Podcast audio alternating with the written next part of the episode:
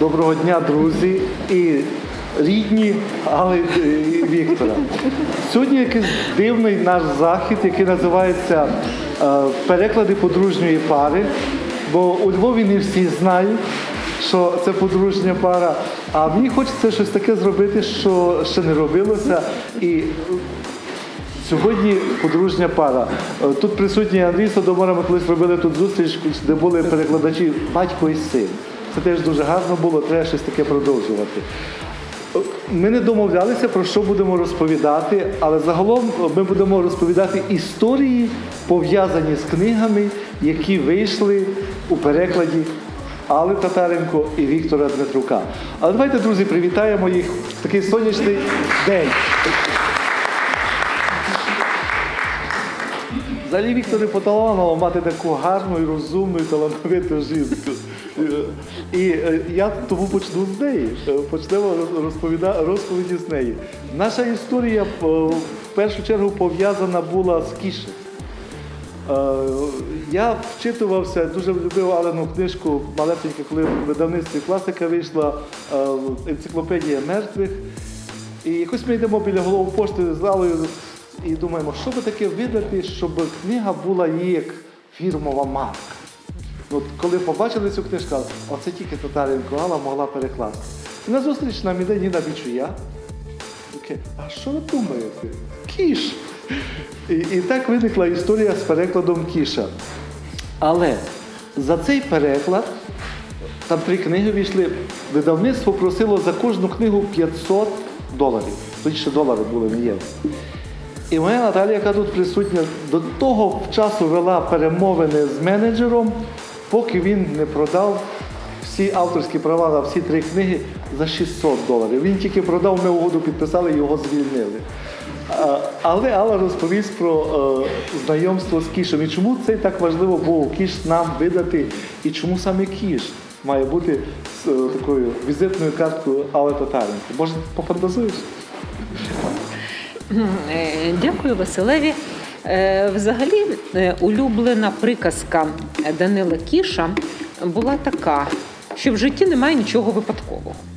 І те, що ми сьогодні тут зібралися, говоримо саме про ці книжки, і зібралися саме ті люди, які тут зібралися, це все свідчить про те, що випадковостей не буває. Як казав Данила Кіш, це е, майже цитата. Бо коли ми сюди йшли, я думала, яким чином я маю мотивувати свій виступ, крім того, що є частиною подружньої пари, якщо книжка Данила Кіша вийшла достатньо давно і не є новинкою. Це останні примірники. Так, ну хіба що, тому що вона вже може скоро перший ювілей святкувати. Потім згадала, що кілька днів тому е, був день народження Данила Кіша. А цього року, коли це стосується Мілоша Цернянського, річниця смерті Мілоша Цернянського. Отже, між двома датами, річницями ми е, тут зібралися. І потім я подумала, що напевно е, Василь е, спеціально так добрав книжки, щоб мені натякнути, що твій чоловік, дивись, скільки перекладає, скільки виходить. А в тебе одна книжечка вийшла 2015 року, а попередня от в піраміді, правда, 2008 року. Я, е, ясна річ, зрозуміла натяк, вирішила, що треба працювати. Але е, говорячи про історії, про енциклопедію мертвих, звичайно, не випадково сюди прийшов Іван Лучук, який був ініціатором е, мого першого в житті книжкового перекладу великого енциклопедії мертвих, яка вийшла в 1998 році е, у видавництві Класик. Е, І, е, власне, це був мій перший великий досвід перекладу. До цього я переклала у своєму житті лише, напевно, художнього тексту півтори сторінки. Правда, це був Міцкевич, але це вже інша історія. Але мені якось ніколи не спадало на думку, що я можу щось перекласти, попри те, що мову нібито знала. І отже, е, енциклопедія мертвих це було таке моє народження як перекладача. Потім я зрозуміла, що все це відбулося набагато раніше. А от і Леонідівна, так про яку ми щойно згадували. Винуватиця того, що з'явилося оце видання Данила Кіша. Я згадала, що в своєму житті я бачила Данила Кіша лише один раз. При тому, е, якщо ще хтось не знає, більше вже знає цю історію, це одна з улюблених історій е, мого життя. Я тоді була студенткою п'ятого курсу, була на літній школі в Хорватії. Е, І якось в місті Загребі мені заманулося напитися соку. А в буфеті готелю, де ми сиділи, була лише кава. І от ми пішли шукати цей сік. Правда, було вже десь по першій ночі, десь друга ночі. Ну і важко було знайти чомусь щось відчинене в Загребі в цей момент. І от нам зустрівся високий кучерявий чоловік, який почав розмовляти з моїм супутником, тому що місто Загреб з його кафе. Я мала щастя дивитися в товаристві одного з дуже відомих хорватських літературознавців Слободана Просперова Новака. Вони про щось поговорили, я постояла, подивилася, потім запитав. Він мене запитав: А ти пізнала, хто це був? Що сказала, ну, обличчя знайоме, але хто? Він каже, та це ж був Данило Кіш. Для мене Данило Кіш був письменник, якого я читала, і книжки якого можна було купити або побачити в бібліотеці. Зустріти його на вулиці, тим більше о такій годині я явно не сподівалася. Це нагадувало мені казку. Ну і марно було потім казати, а що ж ви мені раніше не сказали? Отак і відбулася моя єдина зустріч з Данилом Кіш. Минали роки, це все починало мені здаватися казкою. І приблизно році 2007 або 2008, знову ж таки, коли почала виходити ця книжка, в мене вже утворився певний комплекс. Я почала себе допитувати, а чи не наснилося це мені? Чи могло, могло таке бути, що це був саме Данило Кіш? Можливо, ми колись зустріли високого худорлявого чоловіка, а я потім вже собі придумала, що це був Данило Кіш. Я почала шукати свідка. У мене не було ні телефону, ні адреси професора Слободана Просперова Новака. Але в місті Дубровнику, де колись і починалася ця літня школа, сидячи на березі моря, я почала шукати його через знайомих.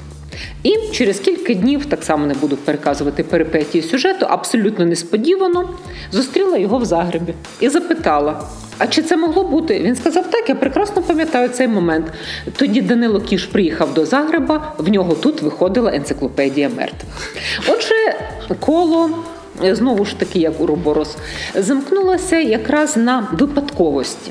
Все мало початися з енциклопедії мертвих останньої книжки Кіша, яка фактично вийшла за його життя в тому вигляді, який він запропонував. Але якби не не, не твоя любов до Данила Кіша, то ти ми б не придумали назву для цієї книги, бо це три окремі книги оповідань.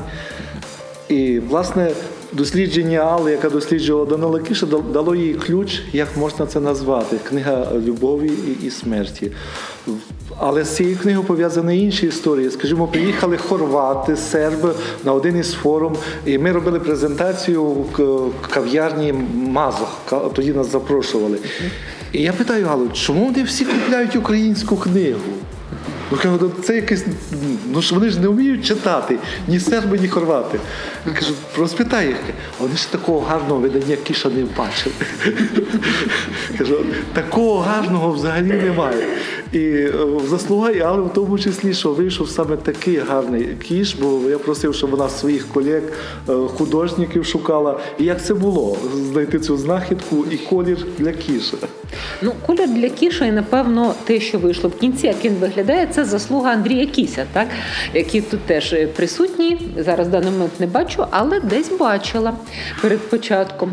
Е, тому що ми, власне кажучи, шукали якусь тональність. Бо книжка це не просто текст, це ну, якийсь окремий всесвіт.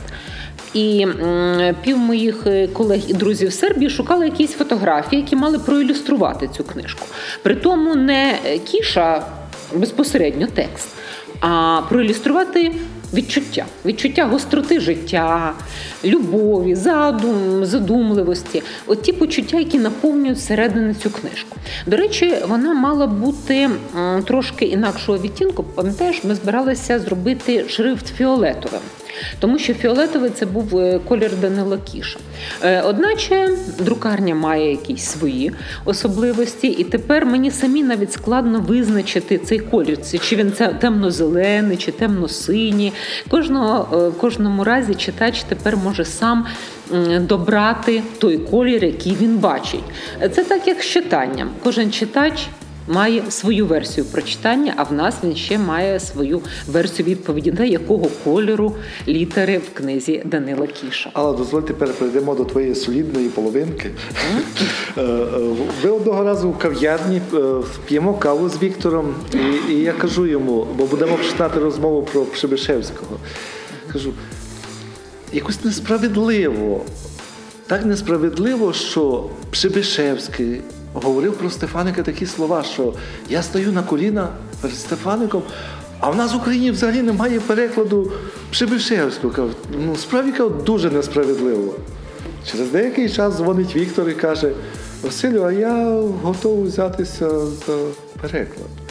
Е, ви знаєте, я був вражений тим, можливо, краще би була назва Діти анархії, щось чи хаосу, можливо, хаосу. Е, ця назва трошки багатьох відлякує. Е, Той світ, який змальований в цьому романі, це власне світ руйнації, все знищити. Е, Вікторе, але виявилося якось доля так склалася історії, що коли ми готували до друку книгу, раптом ми згадали з Наталією виставку брата Віктора Юрія, на яку нас запросила. І каже, о, це ж його картинами можна проілюструвати. І дехто питає: ну ви багаті замовили художника, що вам проілюстрував всю книгу. Вікторе, взагалом, як тобі працювалося над власне Пшебишевським? Чим чи він став якимось близьким тобі? Що відчув, коли власне муждувався над цими такими е, дуже динамічними діалогами, які треба дуже динамічно було перекласти? Не знаю, я не можу сказати, що я дуже мордувався з ним. І, так само, напевно, не можу сказати, що він став близьким мені. Бо в окремих е, місцях, е, так якщо чесно визнати, то перекладати було окремі сторінки достатньо гидко. Ну, але нікуди не дінешся від авторського тексту. А перекласти хотілося. І перекласти хотілося е,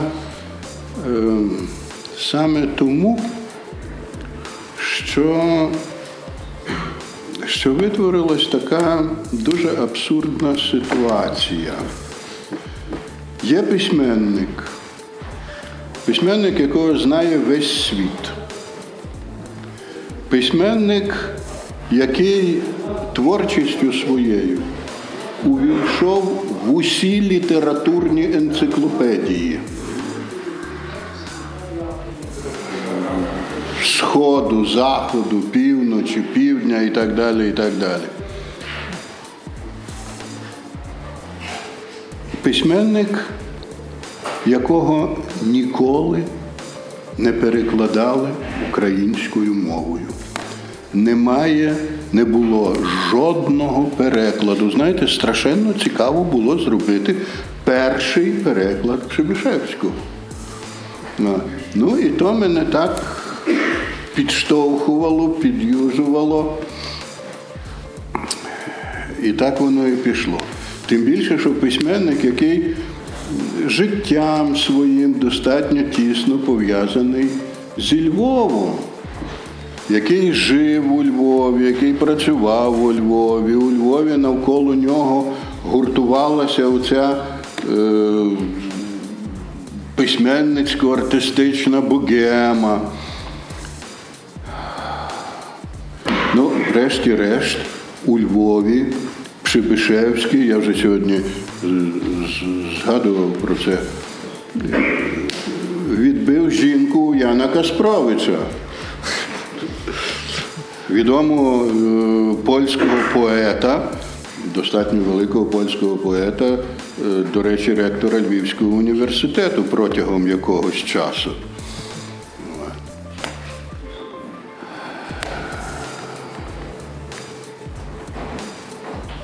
Потім коли Пшебишевський з нею розійшовся, вона врешті-решт померла від алкоголізму.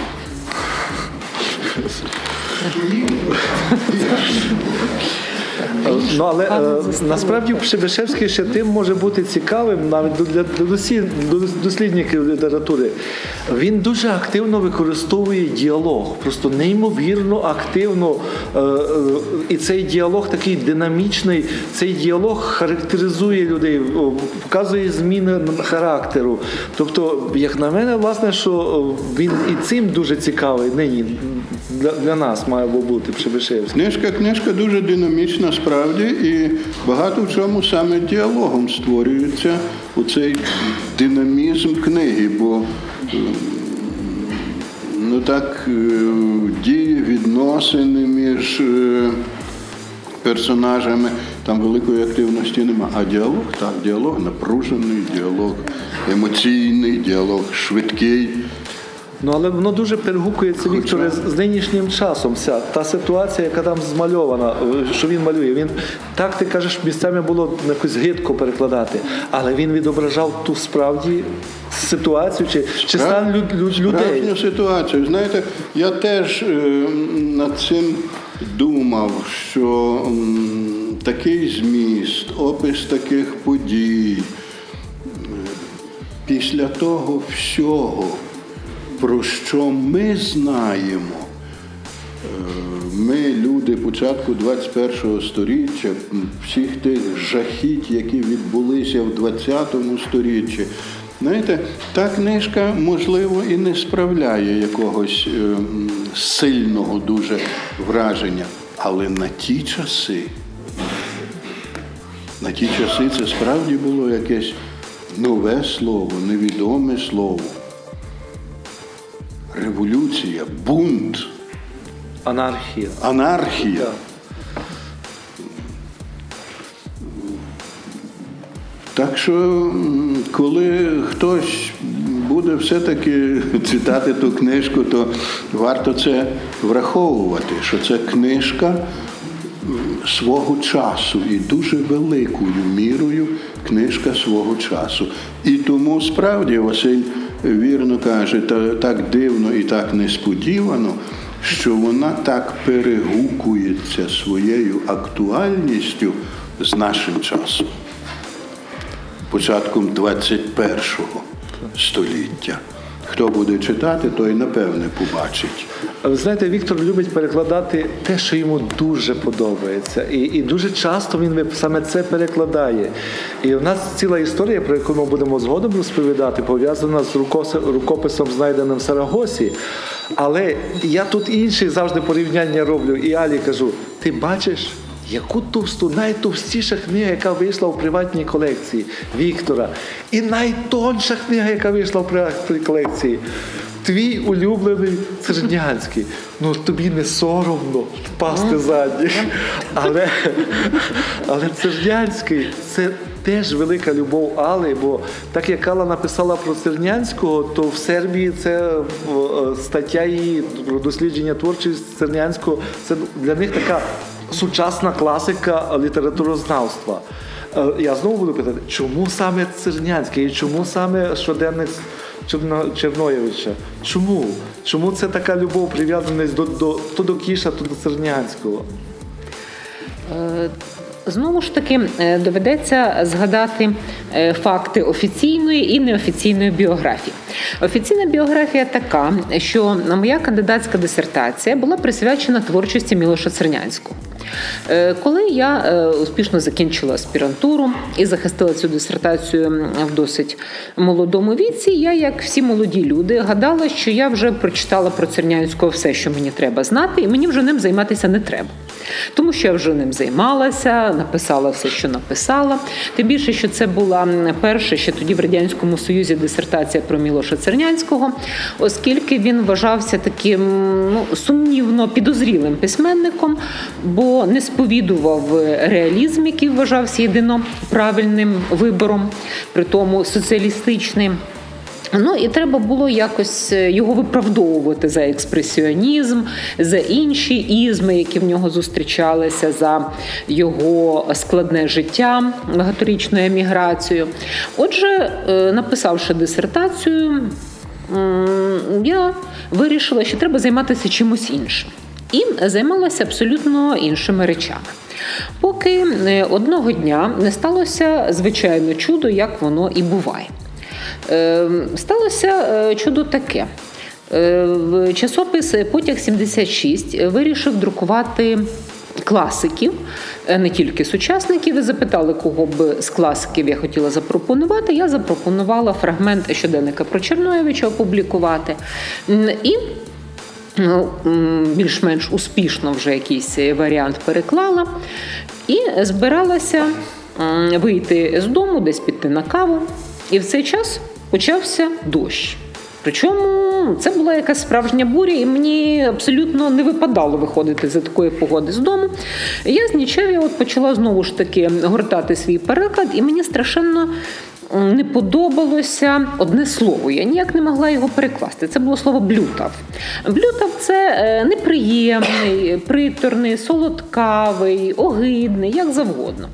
Але в ситуації, яка описувалася, себто це відчуття головного героя, коли він бачить, як офіцери упадають за незнайомою, нібито йому жінкою. Я ніяк не могла вкласти в цю ситуацію це відчуття, не могла собі уявити, що це має бути. А потім у мене виникло таке цікаве запитання: а чи справді він не знав цієї жінки? В щоденнику про Черноєвича це просто молода жінка з двома дітьми, на яку кричать шпигун-шпигун, але упадають довкола неї, і було йому неприємно, як вони довкола неї крутилися. І от я поставила перед собою завдання, чому йому було неприємно. Я почала шукати в абсолютно інших автобіографічних якихось речах, коментарях до лірики і так відповідь на це питання, і я його. Здається, знайшла. Виявляється, що це момент автобіографічний. В цю жінку Цернянський був колись закоханий тому що вже в автобіографічних записах він згадує, що е, він опинився на кордоні разом з цією жінкою. Як я тут опинився? Ну це вже не має значення, пише Цернянський. Так давно вже мертвий чоловік, давно вже немає її тільки моє серце б'ється. Кор меум вігіля. Якщо врахувати, що минуло 40 чимось років з того моменту, коли закінчилася ця історія, про яку він не розповідає, напевно, ця жінка щось для нього значила, що він її згадав. І от він її вводить в цей роман, власне, як таку епізодичну постать. Він вигадує. Жінок, в яких закохується його герой, а справжніх е, своїх коханих зашифровує, ховає в тексті, і вони тут з'являються, до речі, в дуже несподіваний спосіб. В тих самих записах Цернянського я знайшла спогади про е, Лусію Райцес з Лемберга. Е, яка була такою гарною, що коли вона купалася в Дунаї, піввідня приходило неї подивитися, як вона виходить з води, як андіомена.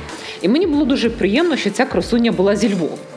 Е, і якщо згадати, що в цьому щоденнику теж якась є Лусія, невідомо звідки, але судячи з усього, наша землячка, теж стає приємно, що Галичина це для нього не тільки Галицький фронт, не тільки війна, не тільки ліси, але і місце кохання. Отже, у мене з'явилася загадка. І намагаючись з'ясувати, е, що ж в цьому романі є ще загадкового, я сіла писати текст. Е, текст цей був, напевно, першим в моєму е, житті текстом, який я писала, мушу визнати, е, тому що ну, я опанував якийсь шал дослідження. Якби мені треба було шпигувати за якоюсь конкретною людиною з якоїсь надзвичайно важливої причини. Я не знаю, чи я би стільки часу і енергії цьому присвятила, як дослідженню, хто ж такий цей головний герой і як його звати. Тому що в сербському літературизації до цього часу невідомо, як звати головного героя. Одні вважають Черноєвич, інші Раїч. Сернянський дозволив називати його як кому завгодно і ніколи не відповів на це питання. Отже, я місяць досліджувала цю книжку. При тому так, що я перечитала всі редакції можливі, а вони змінювалися. Е, Я прочитала книжку за місяць, ну вона маленька, десь 20 з чимось разів. Себто я щодня зранку до вечора думала, думала, думала про цю книжку і написала текст, який е, був опублікований в журналі, і тепер е, він вже прикрашає. Ну, прикрашає це може не скромно, але для мене це справді прикрашає. прикрашає так не тільки мою бібліографію, але можна його знайти на сторінці щоденника про Черноєвича сербською мовою. Власне, про те, що мені дійсно вдалося що в цьому тексті побачити, і така відданість книжці не була марною, я довідалася не так давно, бо я зустрічала чимало людей, які мене знають тільки за цим текстом в Сербії. Якісь молоді люди, студенти. Е, Вони знайомці кажуть, от ми читали цей текст. Саме цей текст, а не все те, що я до того і після того написала. І на завершення хочу сказати, що тобто цей текст книг вже вийшло після цього. після цього вийшли книжки, але Сербською, книжки це але вони окремо. читають. Так ні, читають, не можу поскаржитись, але це щось особливе. І був літературний вечір, на якому якраз дві мої новіші книжки були представлені в Сербії. Підійшла до мене молода жінка. Представилася вона піар-менеджер Югославського драматичного театру. Сказала, що хоче е, взяти у мене інтерв'ю, бо вони готують в театрі е, виставу щоденник про Чорноєвича. І на репетиціях режисер читає їм мій текст для того, щоб вони зрозуміли, прониклися е, поетикою цього образу. Це для мене була як медаль, щоб не сказати орден. І мушу сказати, що і до цього часу я читаю цю книжку е, з цікавістю. І кожного разу я знаходжу в ній щось таке, чого раніше не бачила. Я не, я не лічила, скільки разів її прочитала. Але це книжка, ну, майже як Борхесівська, так?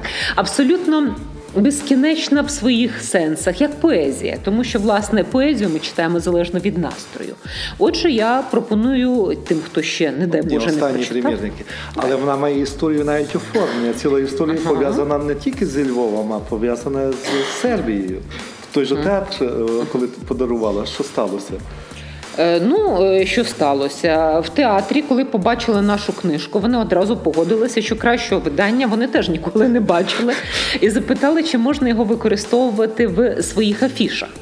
Тому що е, справді е, ця обкладинка, ви бачите, що вона яскрава, а більшість ілюстраторів цієї книги чомусь вважали, що треба її робити темною, оскільки починається з війни Першої світової Галицького фронту, темних настроїв, що треба зробити от кольору землі, значить, якісь похмурі обличчя або фотографії того часу поставити. Але насправді Андрій Кісь. Зробив її яскравою і близькою, правда?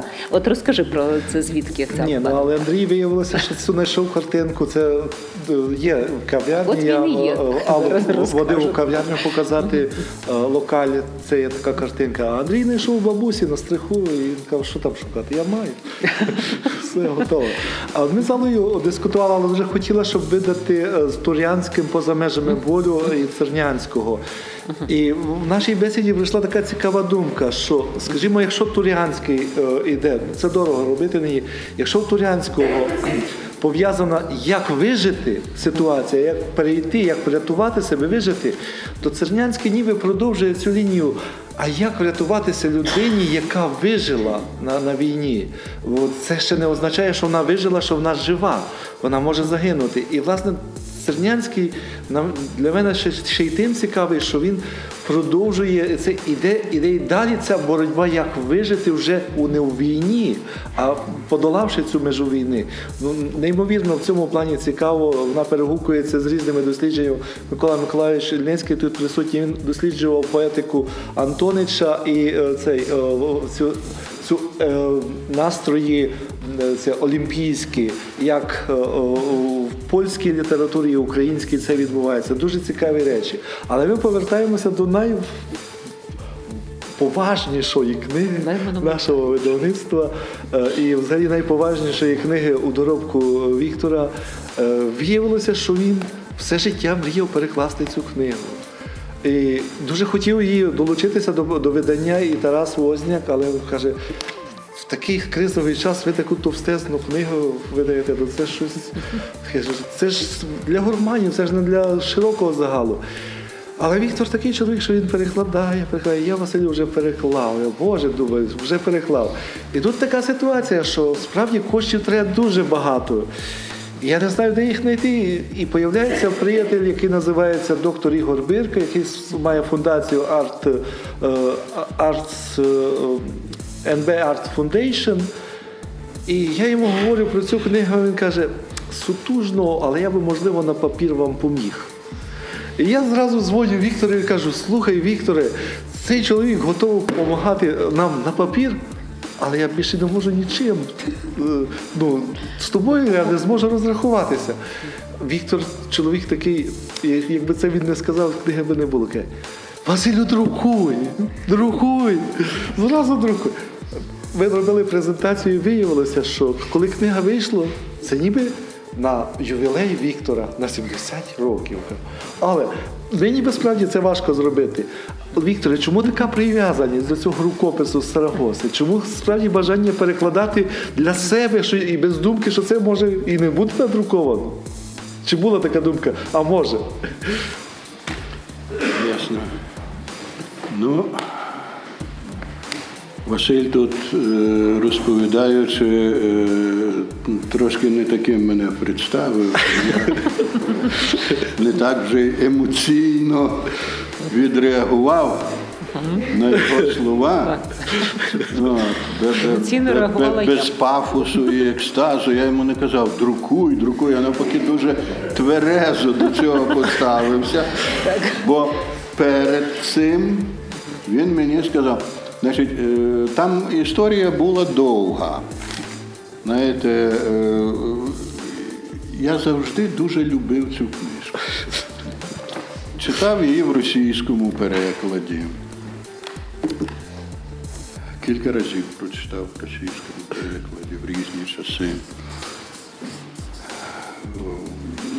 Прекрасно пам'ятаю фільм польський, блискучий фільм з Збігнєвим Цибульським в головній ролі.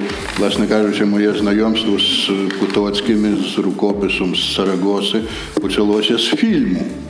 А потім уже е, побачив я книжку, прочитав я книжку, а потім з'явилося велике бажання перекласти цю книжку. Я спробував щось зробити і виявив, що вона мені дуже легко йде. Ну, з одного боку дуже легко, а з другого боку 700 сторінок. Перекладати варто, якщо знаєш, що її хтось видасть. Переді мною проблема постала, як спокусити Габора на цю книжку. Треба вмовити його податися на конкурс Інституту Ксьонське в Кракові, щоб вони підтримали фінансово.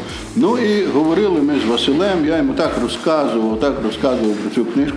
Він каже: добре, подамося. І ми подалися таки, так? Подамося на конкурс, дістанемо гроші, будемо видавати, якщо підтримають е, грішми. Ну і я вже сиджу і перекладаю. Я вже переклав більше половини книжки, і я вже скоро доберуся до кінця. І я вже закінчив переклад. І дзвонить мені Василь і каже: ти знаєш, інститут Ксьонський не буде підтримувати ту книжку. Вони кажуть, що то не польська, що вона написана французькою мовою. А- і справді Потоцький написав французькою. То не їхнє, і грошей вони не мають, так що вони підтримувати не будуть. А я, каже, не, не, не зможу видати без підтримки. Ну, не зможеш, то не зможеш. Але я сказав, що шукаю. Ну, він сказав, що шукає. Я прекрасно розумію, що то він мене заспокоює, щоб я е, вже не починав плакати, а так ще трошки відтягнув. Я відклав уже свій рукопис, рукопис рукопису, знайденого в Сарагосі, поклав кудись кінець столу, аж раптом дзвонить мені Василь і говорить, ти знаєш, є чоловік, який може нам дати на папір. Каже, але тобі я грошей не маю. То що робити? Ви знаєте, я ну, протягом 30 секунд зумів все в голові розважити. Ту роботу я зробив. І в будь-якому випадку грошей я за неї не отримую. А проблема стоїть така: буде книжка чи не буде книжки. То як краще сидіти без грошей і без книжки, чи без грошей, але з книжкою?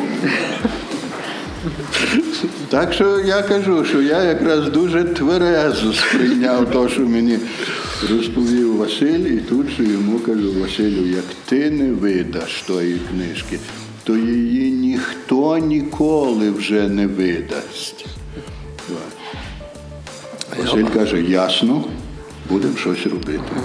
Ну але коли вона вийшла, то чесно кажучи, ми самі не повірили, що вона в нас вийшла така. І за якийсь шикарна. час з'явилася книжка. І Василь каже правду. Я як взяв її в руки, я не повірив, що отаке вийшло. Диво. Не тому, що це моя праця, не тому, що, а тому, що вона така гарна. А вона дійсно гарна. А вона дійсно гарна. Супер. І знову е, е, придумали Василь із Андрієм Кісьом, який е, Василь розказував мені ту історію, як дійшло до такого оформлення. Бо каже, знайди, ну знайди щось, бо Андрій мені каже, що він не знає, як то робити. Знайди щось. Ну, а в мене в родині живий художник, я йду до нього. Ми з ним перерили ті альбоми, що в нього є. Він спочатку сам перерив, потім я до нього прийшов. А потім він мені підсунув серію старих гравюр про сім смертних гріхів. Сім смертних гріхів, так? Сім смертних гріхів. І каже, подивись, може, щось з того. Я відібрав чотири з них, показав Василю. Василь каже, ти знаєш, ти мені лиши. От, е, я покажу кисю, може кись щось придумає. А потім Василь мені розказував. Я йому ще залишив е, альбом Пікасо. графіки Пікассо. А потім Василь розказує, каже, я йому показав ті гравюри старі. Андрій глянув на них і сказав, я знаю, що треба робити. Ну насправді це чорнобілі гравюри. От що треба робити. І вийшла книжка. Ну і я до сьогоднішнього дня готовий всіх переконувати, що гарна книжка. Що там всередині? Там всередині є всяке. От. Але зверху вона справді гарна. І супер обкладинка. І обкладинка. І то, що поза обкладинкою. так. Але перші, першу книгу, яку е, Віктор переклав у приватній колекції, це була власне е, Латина, з латини, ла- ну, світ Латини.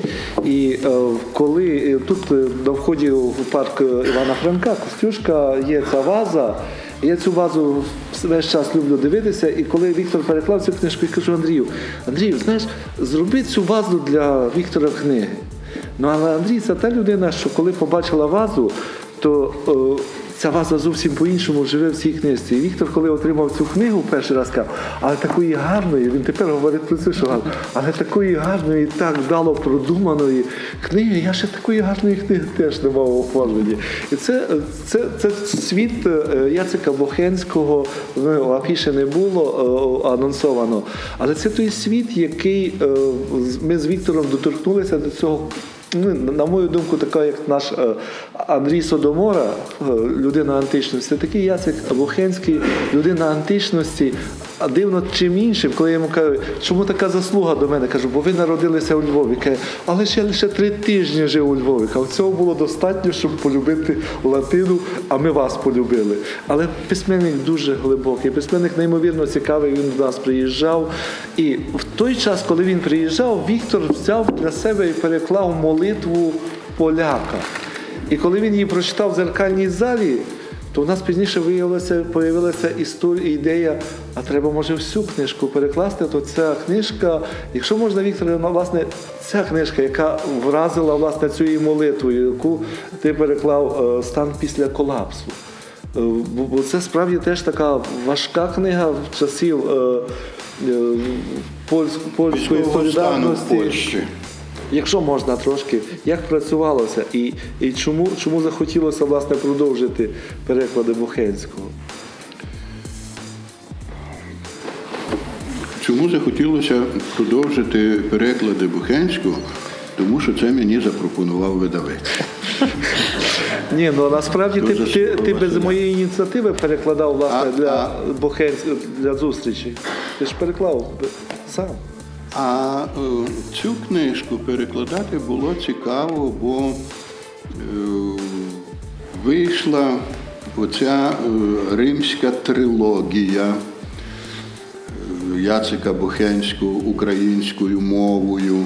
Три романи перекладені Три різні перекладачі. перекладачами. Серед них і Ніна е, Ніна Леонідівна один з романів переклала. Другий е, Ростислав Доценко переклад. Ігор. Андрущенко. Ігор Андрущенко. Людина історик, людина, яка живе в старому світі, людина, яка знає той світ. Оця трилогія була видана, а Василь вирішив додати ще оцю четверту книжку Як вже не часів античності, а про античність, що, що Бухенський думає і пише про античні часи, про латину і так далі. і так далі. І тут раптом, тобто людина, яка десь там живе тим світом, живе в тому світі, цікавиться тим. І раптом виявляється, що є абсолютно сучасна книжка. Оцей от стан після колапсу. Книжка навіяна подіями військового стану в Польщі е, початку 80-х років. І мені цікаво було, а, а як у нього? І справді дуже цікаво було перекладати. Дуже цікаво навіть з тої точки зору, що от в книжці е, нічого не діється. Дія книжки відбувається в лікарні, там лежать хворі, які спілкуються між собою і з лікарями. Це з одного боку. З другого боку, від книжки неможливо відірватися, вона весь час тримає читача в напруженні. За рахунок чого, я й досі не знаю. Ось така книжка. І ясно, знаєте, за рахунок чого? Часом я думаю, за рахунок того, що книжка написана розумною людиною. Людиною, яка вміє думати, людиною, яка вміє викласти те, про що вона думає. Можливо, саме це тримає. от в такому напруженні. Ну, цю книжку читали по радіо е, Свободі. Тобто, в під- той час, коли був е, стан військовий, він читав. Повністю всю книжку було начитано, поляки її слухали в перший раз е, по радіо. Тобто, Видавати її в ті часи не можна було. І е, Радіо Свобода двічі транслювало на Польщу текст цієї книжки. І, е, власне, так поляки е, з нею познайомили. Ми багато історій розповіли, але можливо є питання пов'язані з історіями. Запитайте, запитуйте, будь ласка. Ми так заслухалися, що У мене до пана Віктора питання. Якою мовою ви прочитали вперше, коли знайдені в Сарагосі? Польською чи російською? Російською. Я теж ну, від факту. Е, Російською, потім купив собі свою власну. Е, А польську книжку, знаєте, коли е, прийшла в голову така ідея, трошки божевільна перекласти українською мовою, то я е, своїх польських друзів попросив через Аллу, е, може б вони відшукали. Не тільки тому, що Потоцький поляк за народженням, а головним чином тому, що польське видання рукопису, знайденого в Сарагосі, на той час було єдиним найповнішим, вивіреним, відредагованим як слід, відкоментованим виданням найсоліднішим виданням, бо книжка виходила француз, багато французьких видань є, і, і всі вони е, не збігаються одне з одним. А є фальсифікати прямі. А польське видання було найсолідніше. Е, Текст, який зробив, був зроблений ще в 19 сторіччі, переклад, і коментар, який зробив польський критик, літературознавець в середині ХХ століття, це через 100 років. До речі, після того, як вийшла українською мовою книжка Яна Потоцького, е, отой варіант, який я вважав, що він є найдосконалішим, найкращим і так далі, буквально через якийсь дуже короткий час з'явилося нове видання, в Польщі, зокрема, нове видання рукопису, знайденого в Сарагосі.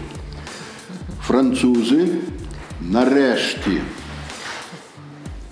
допалися до цієї книжки, позбирали всі існуючі варіанти, звели їх в єдиний варіант, відкоментували, відредагували, видали. І поляки моментально переклали. І е, дуже хороший приятель наш з Польщі моментально той польський переклад мені подарував. Я йому так дякував, але думав, ну що я тепер буду з ним робити? Ані не прочитаю його, бо я вже не можу читати в якийсь раз Потоцького. Ані не перекладу ніколи, бо, бо, бо хто б то таке робив. Друзі, ще є запитання, будь ласка. Христю, будь ласка.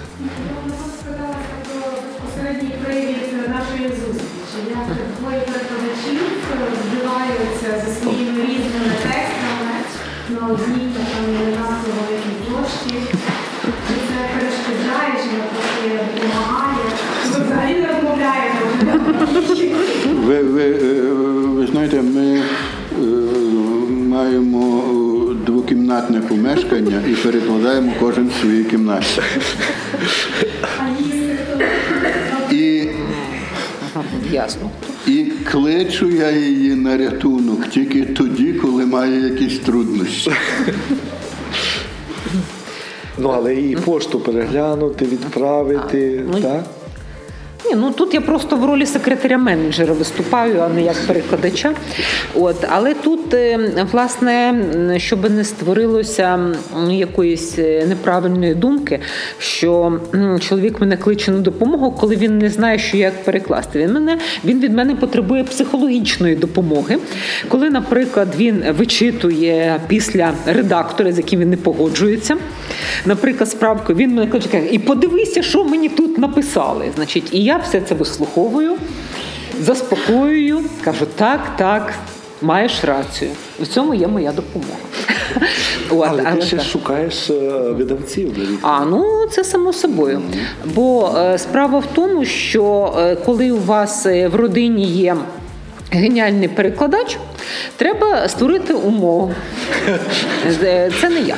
Е, От е, так, щоб ніхто е, люди знають мою скромність і здогадуються, що це не я. Я не про себе, але просто. Перекладач насправді має перекладати для того, щоб якісно перекладати поезію. Не можна думати про те, що сьогодні буде на обід і хто піде на базар, правда? Хтось мусить цим зайнятися окремо. От а для того, щоб е, Ходжу на базар. От, ну тепер вам зрозуміло. Окремо. Так. Окремо. Отже, ви зрозуміли, що в нас поділено обов'язки перекладацькі достатньо чітко, але справа в тому, що е, в Україні не так просто знайти видавця. На щастя, є приватна колекція Василь Габор, який от сьогодні і представляє оці прекрасні книжки, які знайшли свій дім в приватній колекції. Ем, Але е, розуміючи, оскільки Віктор, е, коли він перекладає, він абсолютно не цікавиться тим, хто насправді хто це буде видавати. Е, Він просто перекладає, тому що йому подобається. Я потім я починаю підходити і питати: а може видавця вже почати шукати це все не так швидко буде. Він каже: Ні, я ще не впевнений, що у мене вийде переклад. Ще не треба шукати видавця. Потім, нарешті, він задоволений, нібито першим, третім варіантом. Е, І треба шукати видавця. Видавця треба шукати, інколи треба переконувати, треба готувати документи, треба писати мотиваційні листи, треба займатися багатьма іншими речами. От і для цієї роботи, звичайно, от краще мати секретаря. От, оскільки я якийсь час в своєму житті працювала секретаркою, у мене є певні навички от секретарської роботи, і тому я е, з великим задоволенням цим займаюся. Чому?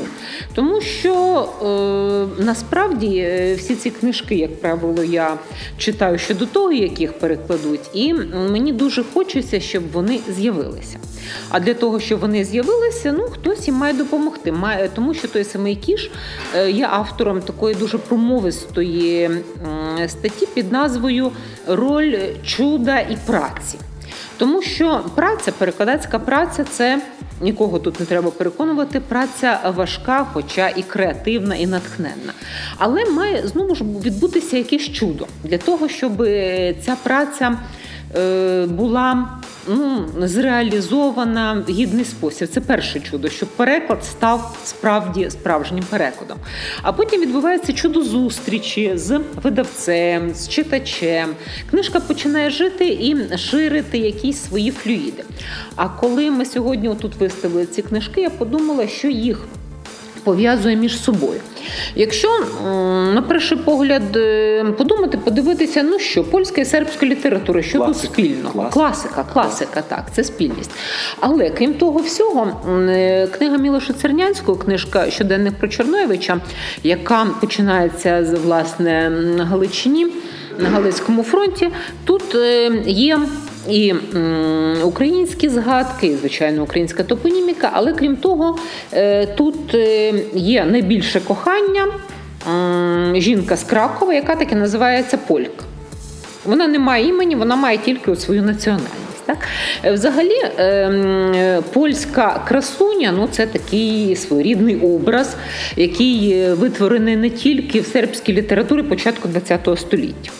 Е, І тут символ кохання, символ. ем, Такої, е, скажімо так, краси, інтелекту, тому що вона тут читає Бергсона, і неможливості реалізації цього кохання це в романі Цернянського, але і в житті його кращого ну, з письменників кращого товариша Іво Андріча.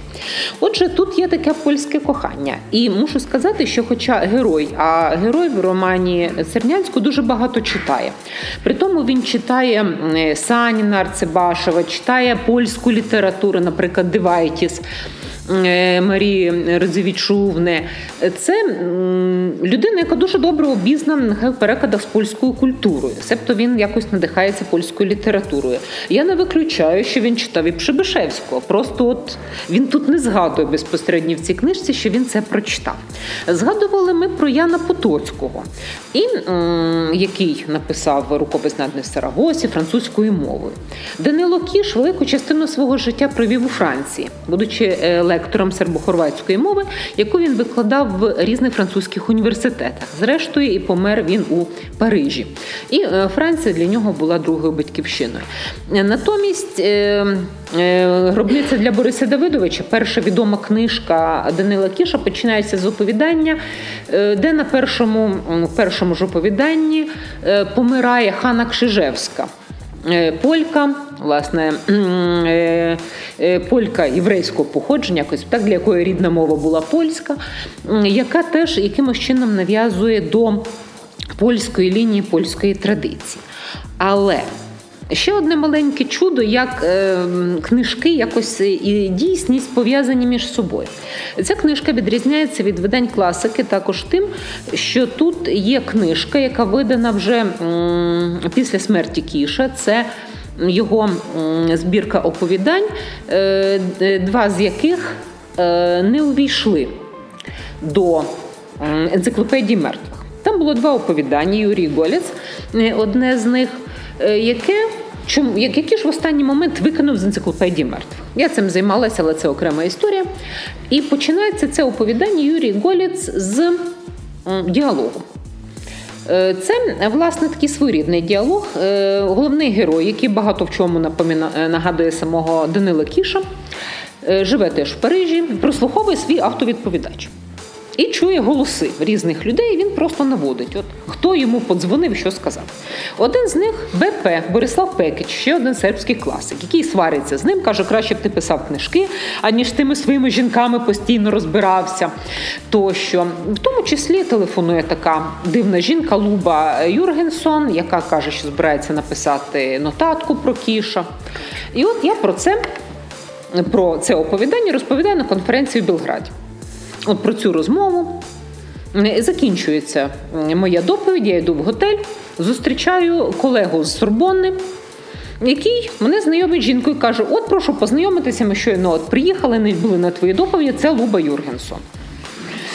Е, Це справді була жінка, яка колись одна з перших писала про кіша у Франції. Отже, можливо, і наші розмови вони теж якось так Та, але, привертають але сучасність. Навіть ти чи- що поєднує? Поєднує ще й те, що у Данила Кіша персонажі є українці. Е, У Цернянського е, топоніміка, то згадується Галичина. Прибишевський зв'язаний, дуже зв'язаний сильно з Україною, власне, Ян Потоцький. Тобто, попри все, все сербське і, і польська класика, але в ній дуже багато є власне такого українського, і це теж приємно. Друзі, питання, бо щоб ви не замерзли, е, вже трошки замерзла. Кажіть, останнє запитання. Мною все нормально.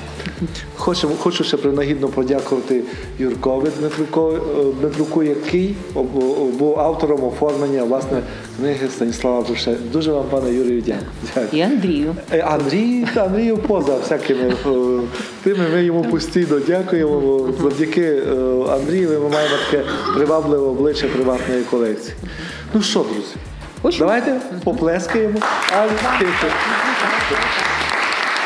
Дякуємо вам. Дякую. Сподіваємося, що вам було цікаво. І нехай кожен з вас в цих книжках знайде щось для себе. І не тільки в цих книжках.